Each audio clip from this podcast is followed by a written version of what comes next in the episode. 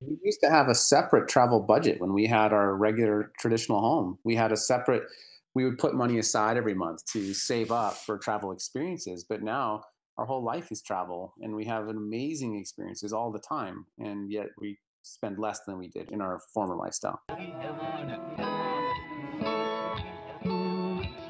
Hello, modern nomads, wannabe modern nomads, budget travelers, free travelers, and people who just like traveling. Thank you for being here. I love being here with you. Today, I have such an amazing conversation to share with you. Julie and Mark Bennett of RV Love spoke with me about life on the road, and I don't just mean like they travel a lot, I mean their whole existence is travel. They've been living in an RV for over five years and there's no end in sight. This is ultimate vagabonding, ultimate nomadism, just working, living, and traveling nonstop so much that it becomes the norm, and living in a house somewhere feels strange. And you heard it here first. It is definitely a growing movement. Y'all, Julie and Mark are kind of my spirit animals. They just get it.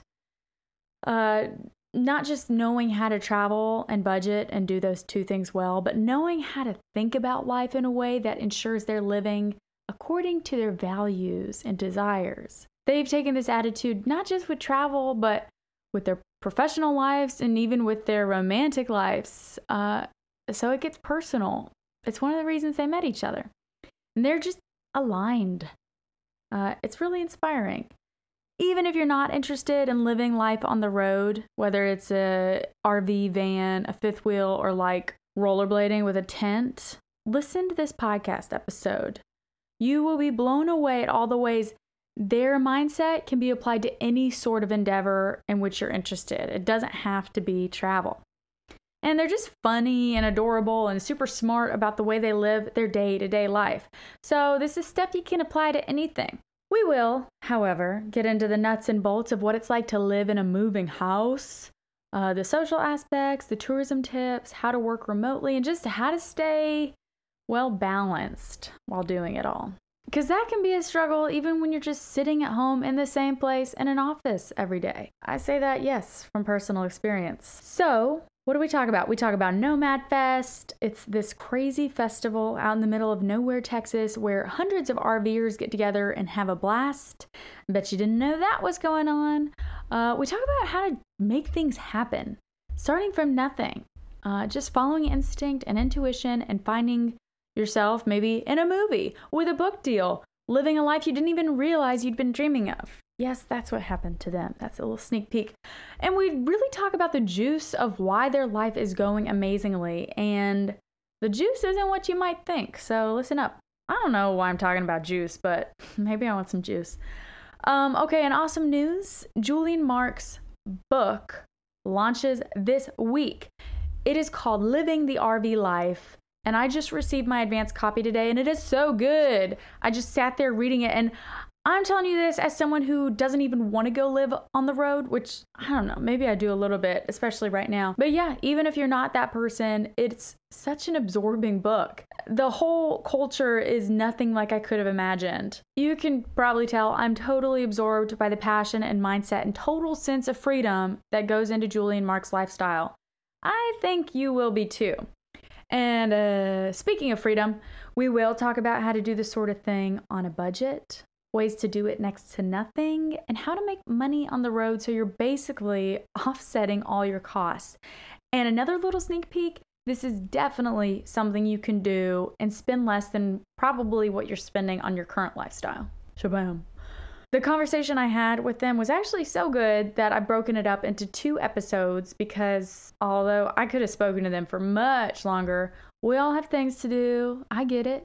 So be sure to listen to both. Be sure to review both. That is a good deed and it would be awesome. Uh, and after all that, go buy their book wherever books are sold after November 20th, 2018. Um, find on Amazon, on their website, rvlove.com, Barnes & Noble, IndieBound, Costco, and uh, it's everywhere. And Simon & Schuster is their publisher. So yeah, that's a big deal. Um, leave a review, y'all Reviews are everything these days. It's not like the old days where you can just be a good book and be successful without reviews. Things have changed, and artists really need support from the public. We need each other. It takes a village. Ah, get off that soapbox now. Let's get into this business. Listen up. Julie and Mark, thanks for being here. Thanks for having us, Megan. So excited to be here. Yeah. I can't believe it was only a little over a month ago that I met y'all at TravelCon. It seems a lot longer than that for me.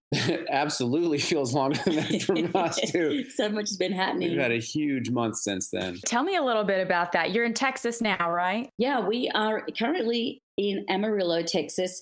We've been in Texas for well, since even before we got to TravelCon in September, so probably about six weeks now, we actually just came from a little town of Wellington that no one would have even heard of, uh, where we were just uh, at the premiere, the world premiere of the RV Nomads movie, which is a movie about the full time RV life, and the first ever Nomad Fest, a sold out event. We had like 500 RVers from all around the country come in for a four day festival and it was awesome. And now we're just on our way to Colorado and hanging out in Amarillo for a few days and we'll continue up to Colorado this weekend. So, what does that look like? A four day festival with a bunch of RVers? Well, it was actually a really wonderful event. The energy was just really special. And the RV community is a very special and unique, very supportive community. And so I think it's really great when you get all these nomadic people together because a lot of people have gone off on this travels to get a break free from normal lifestyles mm. and but they all have this really deep bond with each other that from all having that common bond yeah, it's very hard for people to go off and live this kind of life when so many other people in our lives are don't necessarily understand it and don't always support it. So when you can get together with your community and find your tribe, it really just helps you realize, well, I'm not alone and learning learning from one another and as Mark said, supporting one another. But there was something like 200 RVs all parked out in some fields and we some 30 rigs in a campground all within this tiny little town. It's normally got a 2,000 population, but we brought in close to 500 RVers. So it swelled the population of the town by nearly 25% over a four day period. And it was, it was awesome.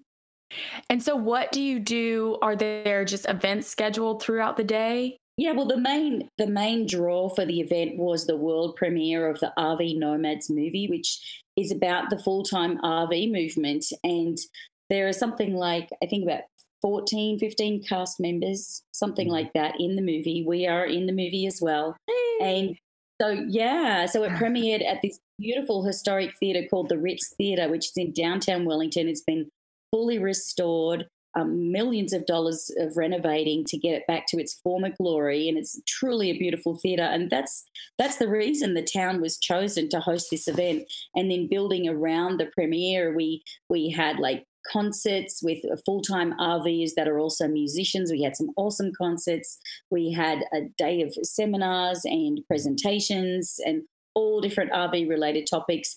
Content Creators Conference to help people that are wanting to create content as well. So, you know, it's just uh, so many activities, and they're they're actually extending the next one from Nomad Fest 2019 is going to be for a week and finish with a big wow. big Halloween party. So yeah, that's probably going to be uh, almost double in size. So we're looking forward to that one. I'm just so fascinated by this microcosm, by this whole world that nobody knew was happening out in the middle of nowhere, Texas.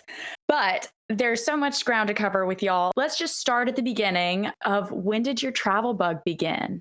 Well, for me being Australian, I mean, we're so far from anywhere else in the world. It's a pretty remote, big island down in the South Pacific, as most people hopefully know.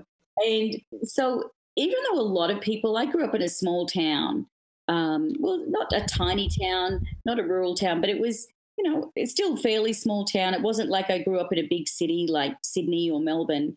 And, you know, I really, I did move to Sydney when I was 21 and that was kind of a big step because people that I grew up with, people didn't really do that so much. Once I moved to the big city, Sydney, it really opened up my world a lot more. And so many people that I met there did travel a lot because a lot of Australians, you know, we, we do travel. I think we meet a lot of people on, on our own travels that say they've met Australians and New Zealanders And because we're so far, it feels like we need to be always going somewhere to to actually go and explore more of the world because well the world doesn't come to us so much. And so it's very common. We get a lot of vacation time in australia so four weeks a year is not uncommon. And we tend to have a more of a lifestyle um, culture in australia. So going and taking two or three or four weeks to go and travel and explore is very common much more common than here in the us it tends not to be part of the culture here as mark experience? Not yet. Yeah, and for me, you know, I grew up, um, did a few road trips with the family, and did some camping um, with the family because my parents were into rock collecting, um, rockhounding. So mm. I would mm. go on some of the dry camping, camping out in the middle of nowhere with uh, trailers to go dig holes looking for rocks. Um, some travel with work, but what really elevated our travels is kind of what Julie was just talking about. In Australia, so many people travel extensively that when I went to Australia with Julie and started meeting a lot of her friends and family, and I had this realization that so many people that I was meeting in Australia had seen more of the United States than I had. Because mm-hmm. when I mm-hmm. traveled with work, it was just you know this conference meeting, this, this, and then back home where I didn't. They had seen so much more of the U.S. than I had, and you know I'm from here, so wanted to make some changes to that. Yeah, you got bitten bitten by the mm-hmm. bug. You did. I got bit hard. Yeah. It was very soon after that. They're like, all right, we got to make this happen. But yeah. Because you get so limited vacation time, you know, that so often people use their vacation time to go visit family or do they spend a lot of their time trying to get to the place that they're wanting to get to. But if you travel with an RV, you can move at a different pace and actually your life is travel. So you can make so much more use of the limited time off you get from work. Mm-hmm. Okay, so let's talk about the genesis of how you guys moved into life on the road. Well, it was, I think, probably the October. Actually, it was exactly five years ago. It was October of 2013. And we really like to design and create our life making. We don't like life to just happen to us. We like mm. to play more of an active role in what what happens in our future. And so we sat down one Friday night in our town home and we started talking about well, what do we want in the year ahead? Because we're really big on creating vision boards and thinking and dreaming about what we want for our future. And you know, we'd done that when we even before we met actually for our relationship, what we were looking for. And, and then when we got together, we know, planned what we wanted with our home and we were building a home together. And then once, not physically building a home, but creating a home, nesting. And then we sat down and thought, well, what, what do we really want? And we realized we wanted more experiences. We wanted to spend mm. more time together. We wanted to travel more. And we, we started creating a vision board using Pinterest, actually. We just started thinking, what do we want to do? Where do we want to go? What do we want to see? What experiences do we want to have? And as we started building that with pictures using Pinterest on a board, the, the picture was really very, very clear. Yeah, it was very clear that we wanted far more experiences than we wanted things. And so we started trying to think of how we can make that a reality. And then we had the memory of meeting some people that were full-time RVers a couple years prior, mm-hmm. um, just at sitting at a table next to us in a restaurant, and we thought, hey, let's explore that idea more. And I, I had already transitioned my work to working from home for a company, and so because I was working from home and Julie was working from home, um, it was made it more of a reality that we didn't have to go a daily commute to a regular job, and so we had more of that freedom, and that's what started the conversations about well how can we make our life on the road? And then did you guys do some test runs or did you just take the leap? No we I, we went all in. We did some research. We did some research, research, but we didn't do any t- trial runs. We we jumped in boots and all. We sold our townhome and um, everything in and it. everything in it. Um, in fact we sold it furnished um, but we yeah. we sold everything in it. We bought our new motorhome bought a little um, it was a used motorhome. It was about two years old. Yeah, two years old motorhome, and we bought little cellular hotspots, little Wi-Fi's to give us internet.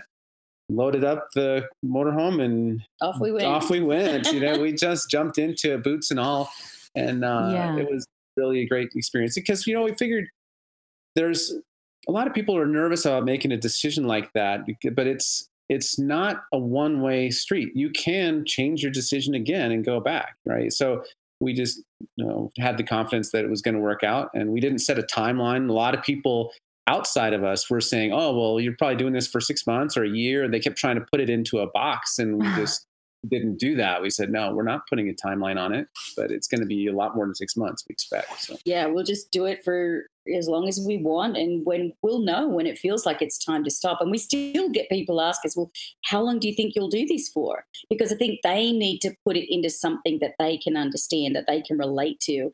And it's kind of challenging for people when we say, well, we don't know how long we'll do it for. And the thought that we're living full time on the road, it, it definitely pushes a few buttons for people, but it also inspires a lot of people. But I think a lot of people look at it like we're on vacation, but we're we're still living life. Right. You know? Yeah. It's it's interesting that that innate desire people seem to have to put something in a box where they're trying to give y'all a timeline. And I encounter that a lot with people who hate their jobs and they want to quit and they say like well if i quit and it doesn't work out if the business idea i have doesn't work out or whatever they want to do if i travel and and i come back and can't get a job they want to know in advance what's going to happen. And it's like you got a job the first time. You'll be able to get a job the second time if whatever you're trying to do whenever it comes to an end. Um, but people there's some very deep deep lack of self trust and lack of trust in our own intuition, it seems. I um, completely agree. That a is a great too. way yeah. to put it. Mm-hmm. There is a lot of fear in society in general. I mean, we're we're brought up, and, and particularly in America, but in Australia as well. But it's more noticeable to me being an Australian that has been living in the United States for 10 years now, the culture here is even more heightened around go to job, uh, sorry, go to school, go to college, get a degree, um, go get a job, and then and stay there.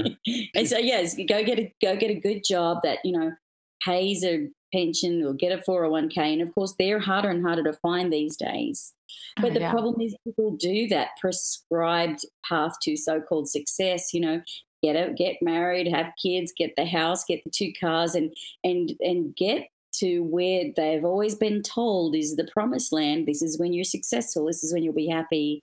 And then get to that place and so often find, okay, now what? I'm here and I, I'm not happy. And because, you know, all of this accumulation of stuff and debt and where it's this this society we live in in the US is makes it very easy to borrow money. And it starts mm. from college. You know, it starts with student debt and uh, you know that that makes it very difficult to start your life out with such a, a huge burden hanging over you financially because then you're locked into the system. Oh. And you know we get the cars and we get the houses and financing makes it all easy. We can finance all of our furniture and things on interest free. We can finance our computers, our phones, and then all of a sudden you have all of this debt that keeps you trapped because then you need to keep the job to keep paying for all of that stuff that isn't really what makes you happy.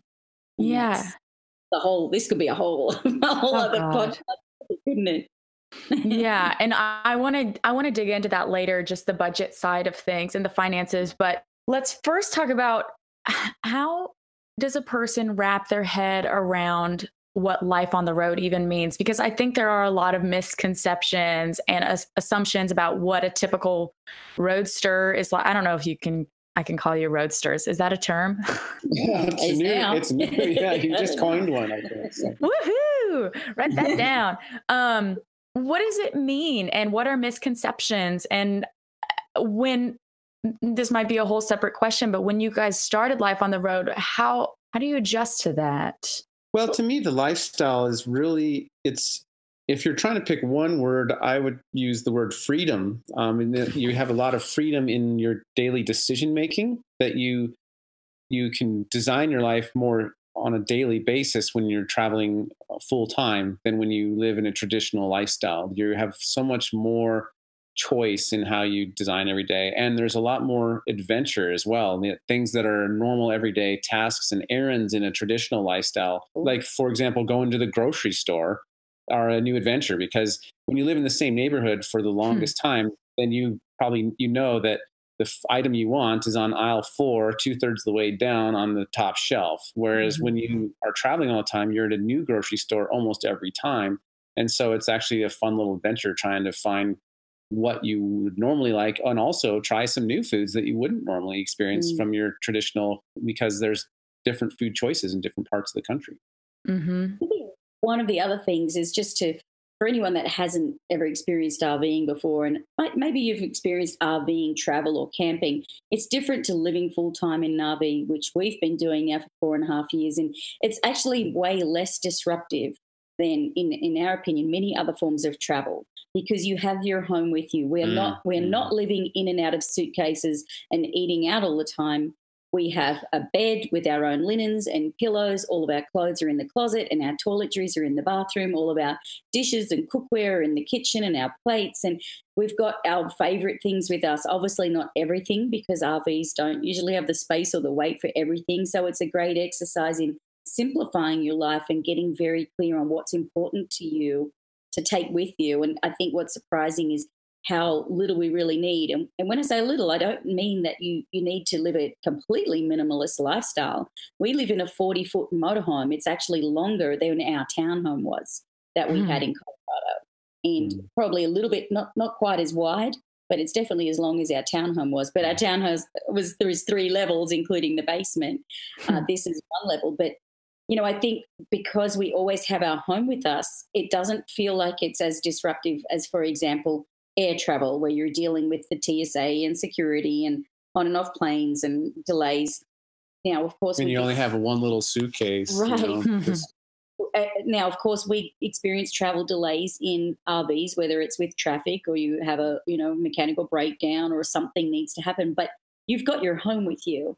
In fact, our very first trip when we bought our RV back in uh, May 2014, we were driving from Ohio back to Colorado, and there was um, there was a major accident on um, I seventy four, I think it was in Illinois, and we were at a standstill from five p.m. to nine p.m. for four hours, mm. and we were surrounded by semis. We couldn't exit the interstate, but we we'd already been to the supermarket. We had food in the fridge. We had our Wi-Fi hotspot. So you know, we just were able to business as usual. Yeah, hang on, meal, go yeah, to the bathroom, watch whatever the sunset, wanted to. Chat yeah. to the truckers. So you're in your home, wow. right? So it, it's it's not as disruptive, I think, as many other forms of travel. And I'm not suggesting other forms of travel are not amazing. For us, all forms of travel are great, but it's it's a much more um, stable environment, I guess because you're not in and out of different hotel rooms and different beds and different environments. You have a very familiar, consistent environment through which to experience your travels and the places that you visit. Now, for so many people, the concept of home obviously isn't just their home. It's kind of the biosphere that they step out into. They see the same thing when they step out their front door. Their friends are around. They probably have family nearby. Uh, they know the restaurants they want to go to and the grocery stores, like you said you're both from different countries, um, different states, obviously. You have family probably all over now and friends all over. How has the definition of home changed for y'all?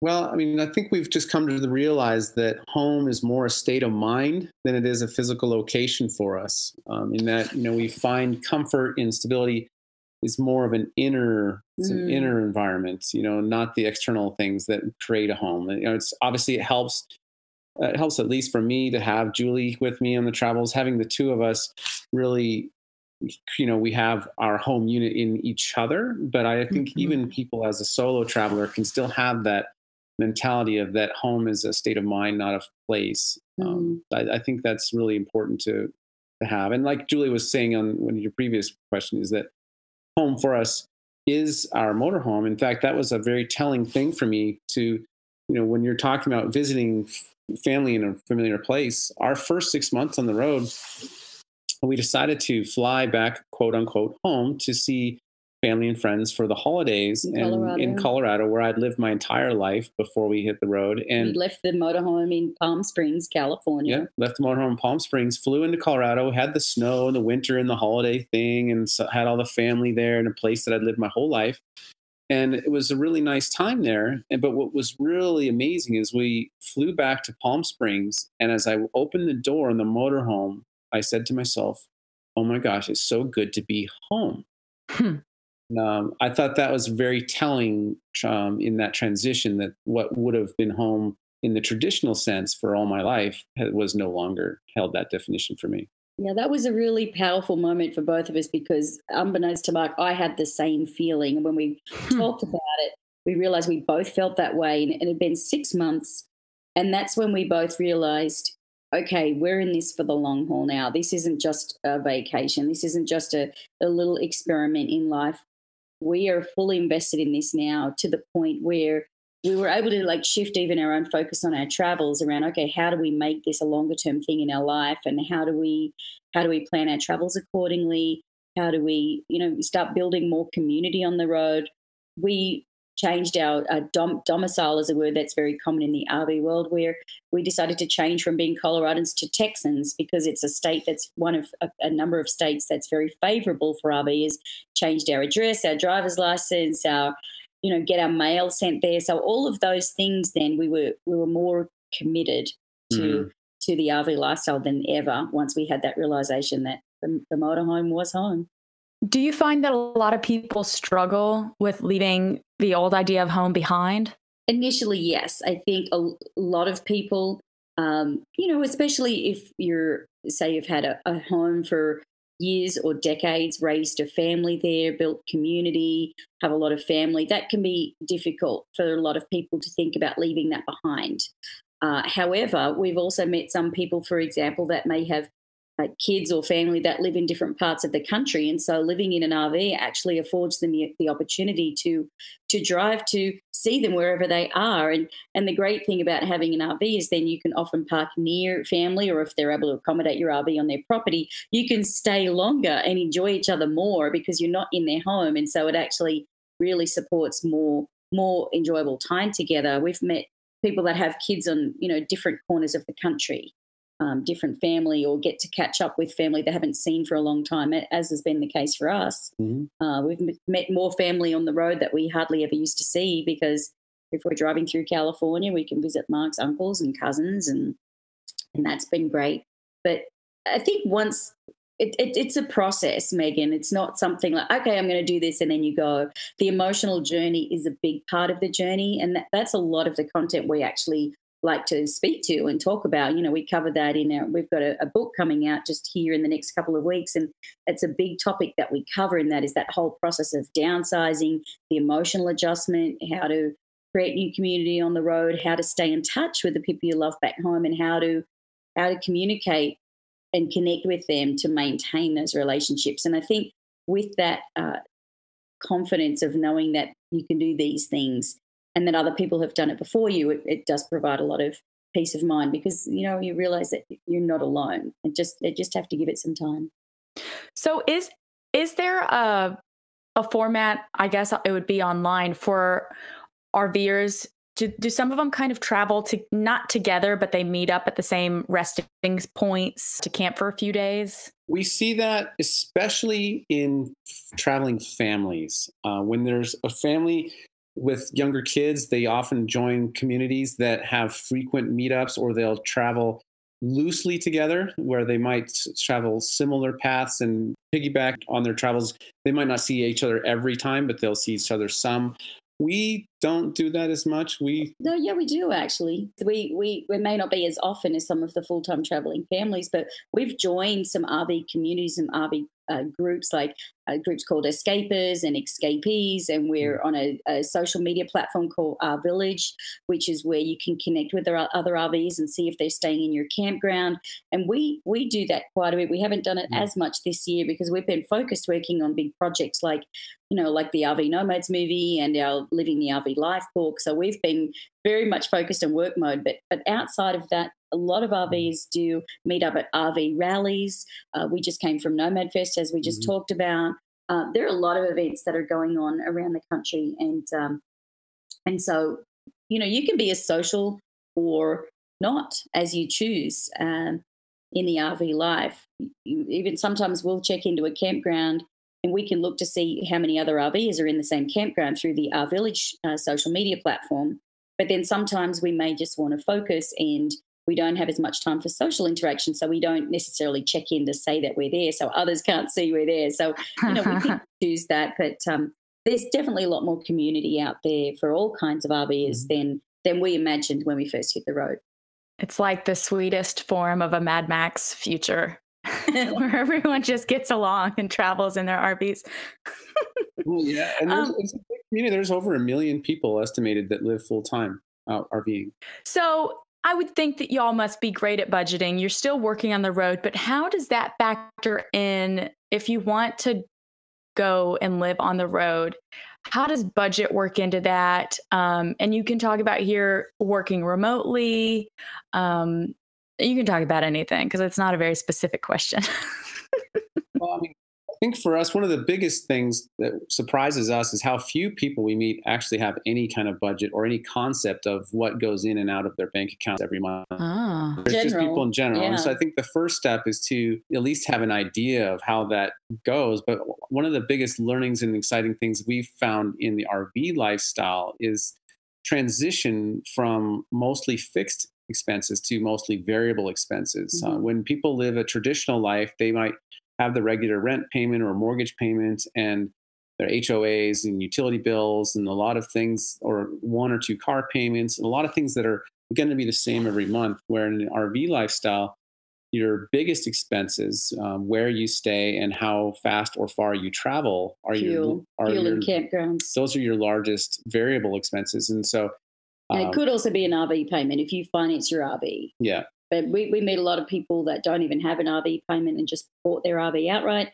We've met some people that are paying, you know, over a thousand dollars a month for their RV payment. So that's wow. completely Wow. Yeah. But I think, you know, to that fixed versus variable is that we found that in our old lifestyle, we had two thirds of our budget was fixed and one third variable. Now it's two thirds variable, one third fixed. And what that really benefits you with budgeting is if you have a lighter financial income month or some additional unexpected expenses, having so much of your income being variable, you have so much more ability to adjust to mm. highs and lows. So, right, is it the type of thing where if you're not making so much income in one month, are there certain places you can go camp and just not spend lots of money at all? Is that what you refer to as dry camping? There are a couple of different options for being able to camp for free or almost for free. One is dry camping or boondocking, where you can go out and stay on free public land, such as uh, national forest land or land owned by what's called the Bureau of Land Management and commonly called BLM land. Mm-hmm. And you can stay for, I think, up to two weeks at a time for free. Of course, you need to check and make sure it's accessible for your particular RV. Um, they're not always accessible for all kinds and types and sizes of RVs, and you want to be sure that you're taking a safe road. But that is an amazing way to be able to get out and park in nature. And because your RV has the amenities on board that allows you to be camping off the grid, I mean, you can many many RVs come with. Yeah, most gener- RVs are going to carry ability to carry fresh water and wastewater, and they also will either have a generator or solar power and batteries that propane. and propane to operate appliances or even your refrigerator. So most RVs have the ability to function nearly the same as they do when they're plugged in when they're out in the when they're out in the middle of nature with limitations of course. You're only carrying as much water as you can carry and then you don't you have to be more limited with your batter with your power consumption but yeah, you definitely need to conserve water and power. You can't just go out like you're plugged into a campground with a free for all. Yeah so that's mm-hmm. definitely one way to save a lot of money yeah, and then the other way, which is surprising to a lot of people, but something that we discovered before we even hit the road, is a, a camping membership. So there there are some uh, campground networks out there, and the biggest one is uh, one that we use called Thousand Trails, where it, they have a network of something like 80 campgrounds around the country, and you buy into this. It's a little bit like um, if you think of it like a timeshare kind of a concept where you you buy into this membership and then you pay an annual fee and then you can stay for free. But it's much better than a timeshare because you can actually stay in it up to three. You can stay 365 days a year in the network, in the system, and stay in campgrounds. And we've estimated, gosh, it saves us thousands, thousands of dollars a yeah. year. I would say you know, we don't spend 365 days a year in, in the camping network. We know people who do, mm. and it saves them a fortune. It could bring their camping fees down to literally a couple of dollars a night. For us, I would say ours is less than $10 a night. We mm-hmm. spend on average maybe 90 nights a year, sometimes up to 180. So, three to six months of the year we will spend in those campgrounds. And it's been amazing for us. It's been, I think, a big factor in us making making this lifestyle so affordable for us. And and it, that's we've written a lot of blog posts about that, and we're about to launch a couple of videos about that as well, just explaining how it all works to people. Because I think a couple of things that throw people is that one, it just sounds so good to be true. A lot of people don't even believe that it's possible. And the other is it, it, it can, believe it or not, can be, get a little complex in how their rules are and what, what you can and can't do. And so we write a lot of articles to help um, answer those questions and provide clarity for people and help guide them to which kind of membership is for them. But, you know, with a combination of the free camping and our camping memberships, we're able to RV much more affordably than I think a lot of people would realize. And we know people that spend probably what, up to a couple of thousand dollars a month on campgrounds. Yeah, and then we know people who spend far far less. Yeah, we probably spend our we do a snapshot of our um, annual RV expenses um, every year. In fact, we're working on our, our next one at the moment, but I think we spend less than usually between three and four, usually less than four thousand a year I can't remember exactly off the top of my head, but definitely less than 5,000 a year. I know that for sure on campground expenses. And that, I mean, that wow. averages out to just a few hundred dollars a month. Yeah. And that includes everything, right? That's that's being able to park your RV, being able to plug into power, electricity. Uh, they have swimming pools and hot tubs and laundries. You, you pay to use the laundry facilities, but it's it can be a really really affordable way to live. Yeah. And I also wanted to mention, you know, speaking of the variability of expenses, so campgrounds where you stay, whether it be boondocking or in a membership based campground, um, is one of your primaries. And then the secondary variable expense is fuel. And a lot of that has to do with how fast and how far you travel. Mm-hmm. And I wanted to mention that because a lot of people that we meet have the misconception that people who travel full time in RVs spend a fortune in fuel, and that's not necessarily the case um, because when people live in a traditional life, whenever they go somewhere, they go there and they go back, right? But when you're in an RV full time, you only go there, not mm-hmm. back, and you keep going one direction. And even though the RVs don't necessarily get amazing fuel economy, you don't drive them like you do an everyday commuting car, you know. Mm-hmm. So we mm-hmm. spend far less miles on those. In fact, we've come to the realization that we spend less in fuel driving our full time lifestyle than my brothers and their families do just driving to and from work. Really? Yeah. That's a big shock. It's even for you too, Megan. Yeah. That's a very common yeah. shock to a lot of people. Well, we have the motorhome and we have a vehicle that we tow behind us, which is what we do all of our running around in. Most most households, they'll have a house and then they'll have two cars. Some households have more than two cars, but the average has two. We only have one. Uh, so we have the motorhome and we have have the, the vehicle. But also because we we don't have a commute, I think a lot of people are shocked. Uh, you know, would be shocked to realize just how much of their mileage is just on a commute, often to a job that they hate. and right. uh, you know right. we don't have that and as marc said also we're going in one direction all of the time we're not going there and back you know mm-hmm. to we're not driving to the grand canyon and then back home again for a vacation we will put the grand canyon on our route on our way to where we're going yeah but a fun little statistic for you is that i think it was 2015 we started the year in san diego california mm-hmm. southern california we drove across the lower united states into texas drove up into Colorado and then up into the Great Lakes region, up all the way to Maine, and finished the year in Miami, Florida. And we guessed, we asked people to guess how many miles we drove, and we get people guessing 50,000 miles. And I think it's because they were extrapolating how many miles they drove driving to and from work, and then thought, oh, you traveled 33 states and all across the country. You had to have driven so much more. But we actually only did 8,400 miles that year in the, in RV. the RV. In the RV. And if you and with our tow vehicle was I think just under 12, so approximately 20,000 miles combined with both vehicles in one year, traveling literally from the southwest to the northeast to the southeast. Like we did literally three three corners of the country. Mm-hmm. 33 states, total of 20,000 miles with both vehicles. And it really is probably less than what the average person drives. Sure. Yeah. yeah. And you don't even have to drive that much. That was a big year for us. You yeah. know, a lot of people drive even less with their RVs in a given year, just going north and south, not all across the country as well. And this gets back to the, the variable expenses is that, you know, you can slow your travel down or increase or decrease your travel pace based on just what feels comfortable for you or how much you want to spend. we spent seven weeks in Oregon this summer we didn't spend hardly anything on gas.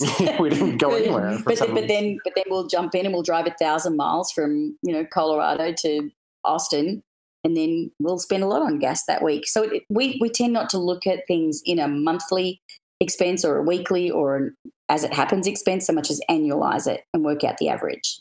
Right. And so have you encountered any people who go kind of the as budget as possible route? Like, are they doing certain things with their fuel? Are they foraging? Are they just taking it to extremes? I don't know about foraging. We haven't met any folks that do a lot of foraging, but we have met people who live very frugally mm. on the road. In fact, we've met a number of people who live on less than $20,000 a year um, mm. with all expenses included, all food, insurances, fuel, travel, everything. everything. Um, so we've met a number of people who have budgeted less than fifteen hundred dollars a month um, to live all expenses in everything. And we meet people who spend ten thousand a month. you know, who who live large. They're in a different uh, financial position, and it, you know they could be at a different stage of life. And you know, I think that's one of the the myths out there is that it, RVing is really expensive. And honestly, it is. It, you can make RVing affordable regardless I think for just about everybody, can, yeah. can you can find a way to do it. Now, obviously, your type of RV, your standards of living, how you do it will vary. You know, whether you eat, you prepare all of your meals in the RV, or you're eating out more, whether you travel slower to spend less on fuel, or you're out there doing lots of miles. That's obviously going to cost more on fuel.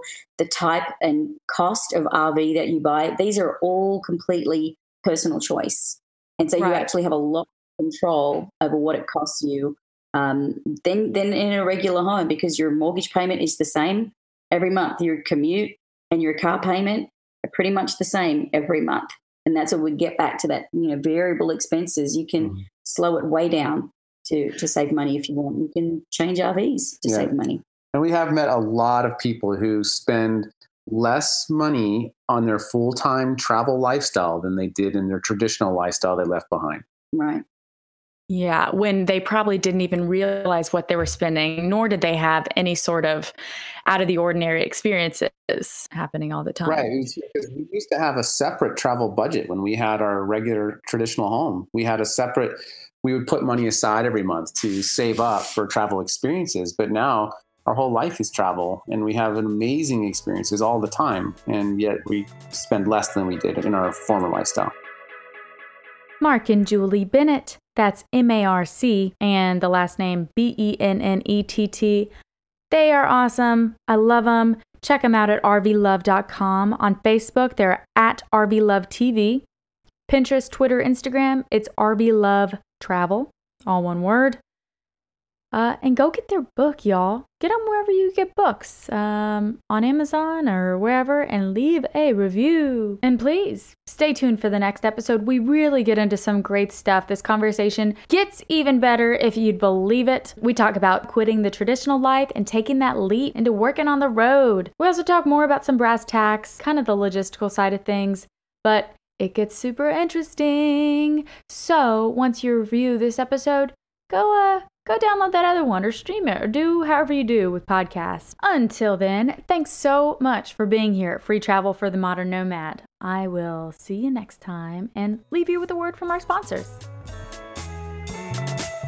So, you're wading through the water on a pristine beach in Phuket, or you're deep sea fishing in Cabo San Lucas. You're tubing down the Bavaria River on a hot summer day. Oh, is that a fish right there? A colorful sighting of water mystery. You look down and bam, there go your sunglasses. And before you can even take a breath and dive under, they are gone, baby. Wouldn't you like it if those sunglasses weren't gone? Wouldn't you like it if they floated? Doesn't that make sense? Travel, water, adventure, gear that doesn't disappear? My good friends Jake and Becca started Rheos Gear because they're rational people who don't like losing things, but they also like being stylish about it. So go check out rheosgear.com. That's R H E O S, which comes from the Greek word meaning stream of water, that is. rheosgear.com. Tell them I sent you by using the code free travel, that's one word, at checkout. You're great. I like you. Thanks for listening.